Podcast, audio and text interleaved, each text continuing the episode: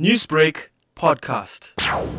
From a business functions very similar to Uber Eats and Mr. D. The difference is that we own the entire fleet of bikes, and in terms of the logistic fulfillment, we control the entire value chain, which means from the drivers, they work for us, the bikes are owned for, uh, by us, and the platform, the fulfillment platform is owned and controlled by us.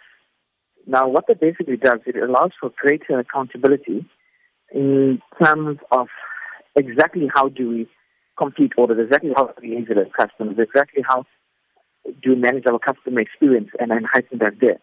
So by controlling the value chain, there's more accountability and there's more insight into exactly what's happening in the business.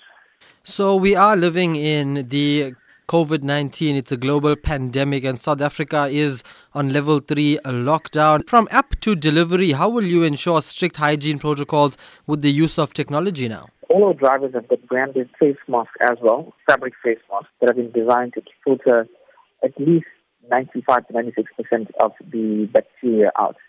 I don't think it would be fair to say that we can guarantee that the virus cannot be transmitted but what we are doing is creating protocols that reduce the risk of it being transferred by the drivers having their face masks on, by the continuously sanitizing, by checking up with them. See, all of our drivers, we check the temperature for them between two to three times a day.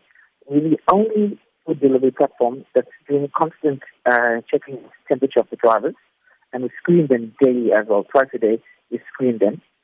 Secondly, all our drivers uh, carry a non-alcohol-based sanitizer, and they train quite rigorous, rigorously. What we're doing is we're the first company globally to introduce tamper-proof holographic sealed cell bags. Uh, what happens is that when your food parcel leaves the store, it's sealed with a holographic tamper-proof label, and when it gets to you, if your item has been tampered with, the holographic foil shutters and it says void across another set. You are based in Durban and this initiative is being rolled out in the area. How can people utilize the service? All they need to do is go onto the App Store, download the Dryvar Foods app, and or they can go onto dryvarfoods.com, basically access the apps or the web platform through there. And once they download the application, you sign up in 30 seconds and then you're good to go.